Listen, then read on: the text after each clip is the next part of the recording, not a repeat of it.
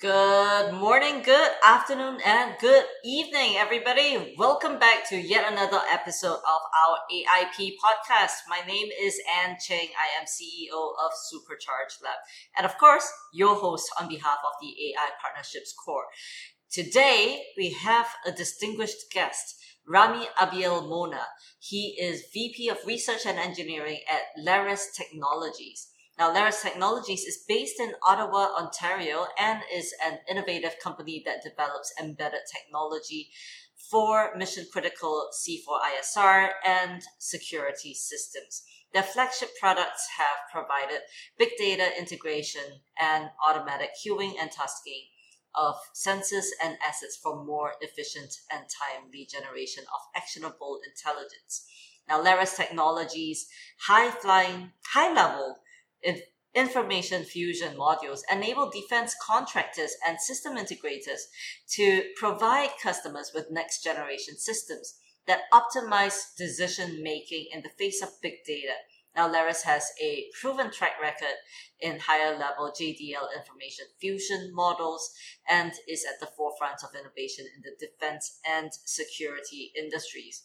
Wow, what a mouthful. Huge warm welcome to you, Rami. What a pleasure to have you here today. Thank you, Ann. It's uh, great to be here. Absolutely. So, Rami, tell me about you. How did you end up here? What's your background? What's your backstory? How did you get to Larus Technologies? Yeah, thanks uh, for that question. And so, uh, yeah, you mentioned most of it uh, um, uh, there. My name is Rami Abielmona. I'm VP of Research and Engineering at Larus Technologies.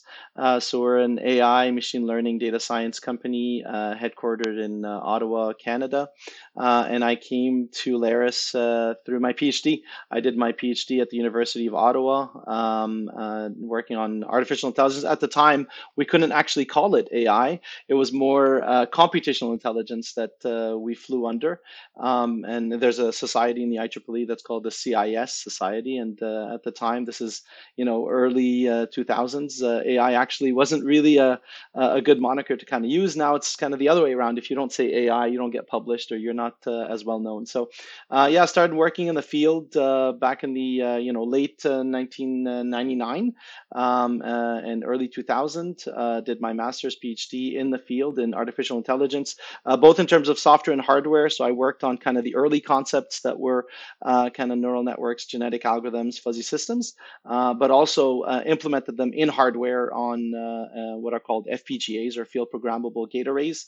Um, finished up my master's and PhD, and uh, you know uh, submitted my thesis on a Friday and uh, was at uh, on my desk at Larus Technologies on a Monday in 2006. Um, and uh, yeah, started this journey uh, with Larus Technologies where we were able to uh, form kind of a research and development arm to the company, uh, start producing some um, uh, some algorithms, some models, uh, some products, patented a few along the way, and then commercialized the technology soon after. And here we are a few years later with a suite of of products within our portfolio to answer a lot of different questions.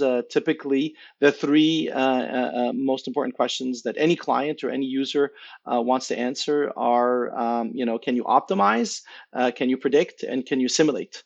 and, and you'll see, I guess, throughout this podcast, I'll focus a lot on these three questions: forecasting, optimization, and modeling and simulation. So that's that's kind of my backstory, and happy to be here again. Thanks, Anne.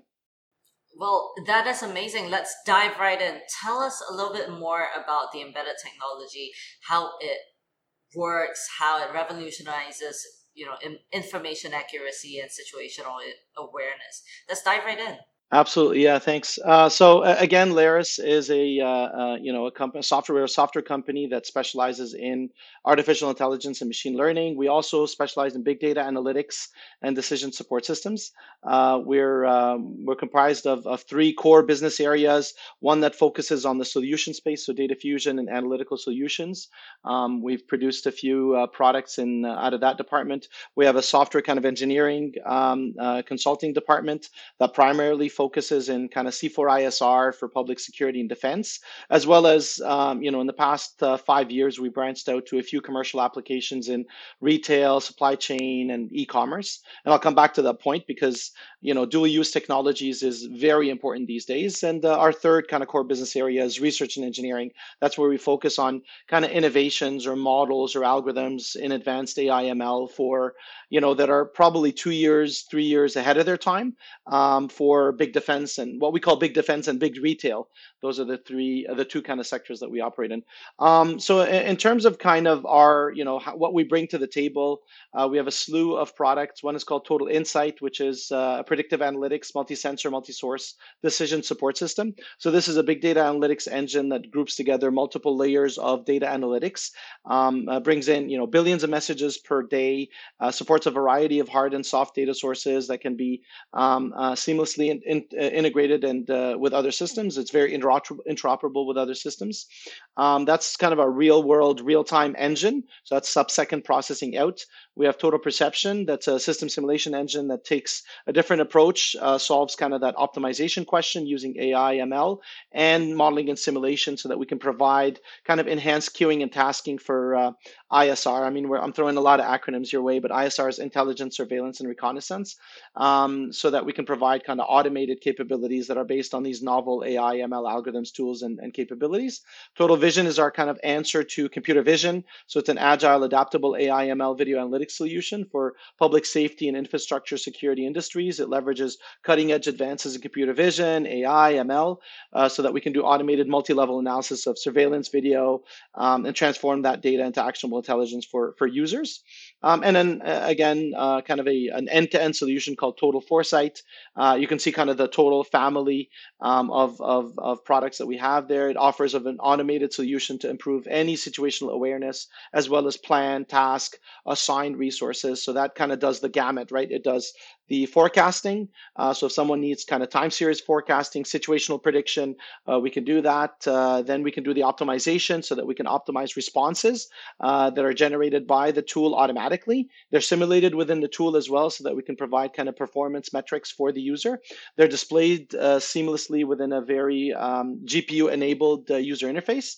Um, and of course, the modeling and simulation is in the back end so that we could perform um, and, and provide that to our over overloaded decision makers that typically um, the typical user for our suites are uh, people that are just inundated with many tasks and they have a limited number of resources time to make those decisions. So that's kind of where uh, where where we come in that's amazing absolutely amazing so how does Larus technology stay ahead of the curve in the ever-changing defense and security industries?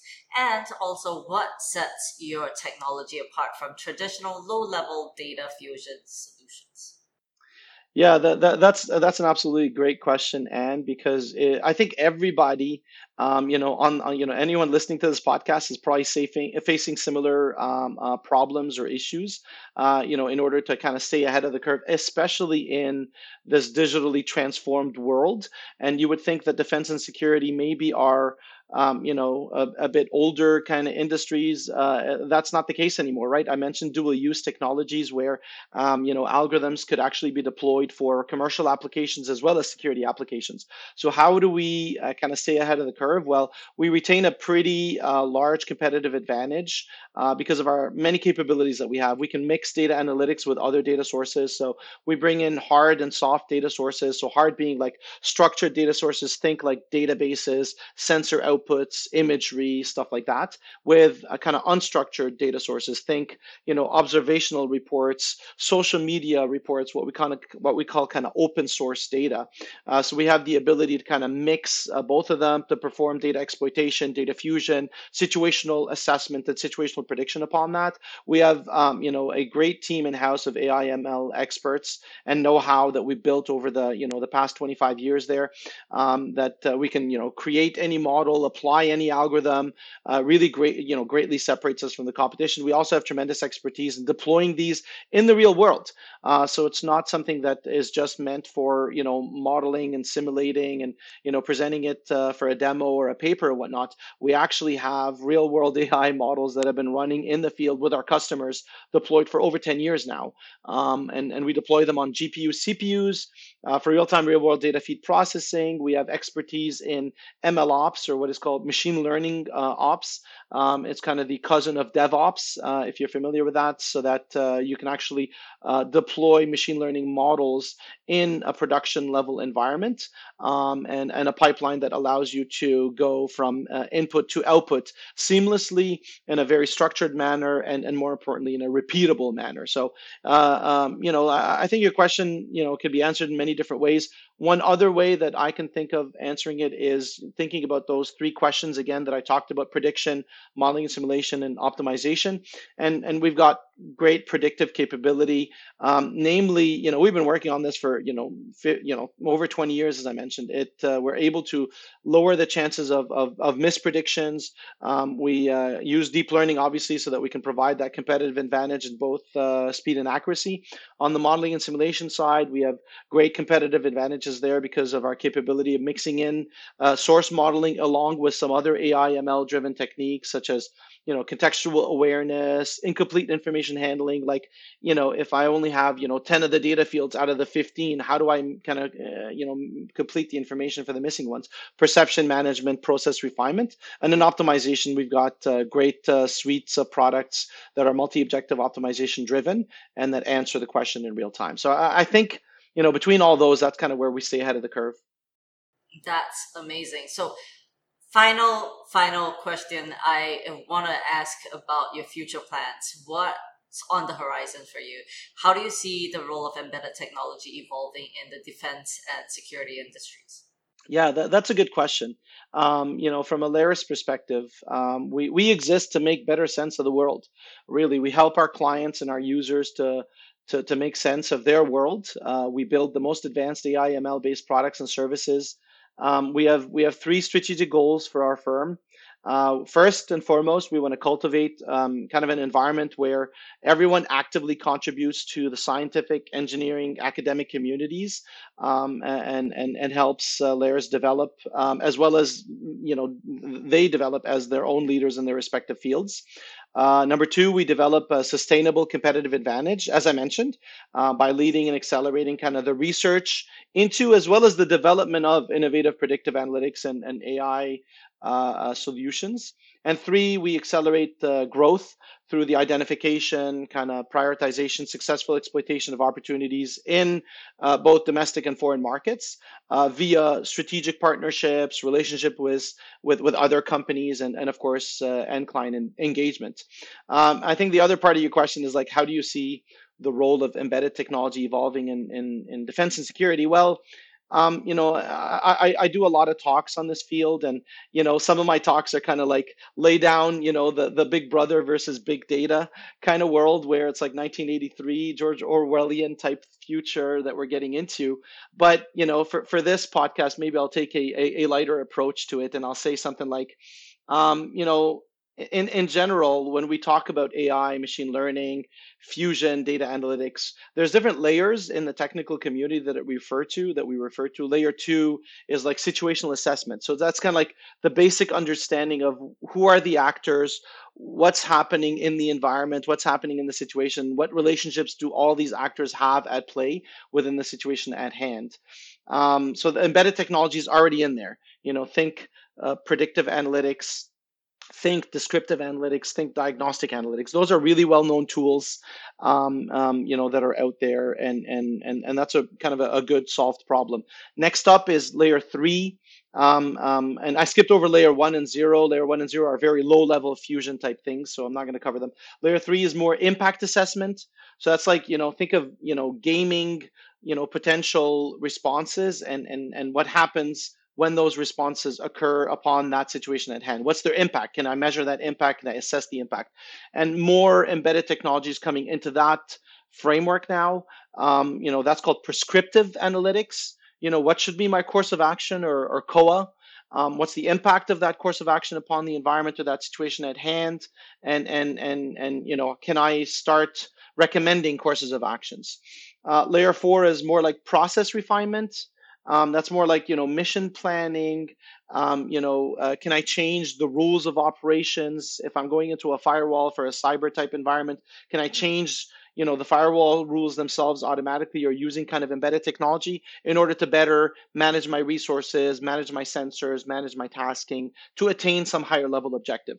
We're not there yet right? So that's you know Larus itself is is pushing the envelope there and we're, we're we, we have models and solutions into that world. Um, but as an industry i would say we're not you know we're not there yet.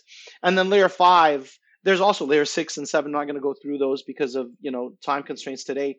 Um, uh, but hit me up if you're ever interested in learning about those. Layer maybe I'll just leave it with layer five because that's a you know contentious um, maybe uh, one that I can mention. That's called user refinement. Uh, it's quite key. Uh, really, that's where um, you know joint cognitive adaptation happens between the human and the machine, um, so that the, the the the human is obviously influencing the machine, but the machine could also influence the human. Um, so the machine could could start thinking and, and and recommending that hey maybe you know the human should change the way they interact with this autonomous system so that together the overall process effectiveness is dramatically increased. Um, so you'll see this dual training of of humans training machines and machines training humans um, soon. That is wow, a little bit of a dystopian future. But Rami, what a thrill to have spent so much time with you. And once again, to our listeners and those tuning in on all our social channels, thank you, thank you, thank you for your time. Thank you for tuning in. And once again, Rami, thanks for being on our show. This is Anne from Supercharged Lab on behalf of the AIP podcast, signing off. Thank you, Anne, and thank you, AIP.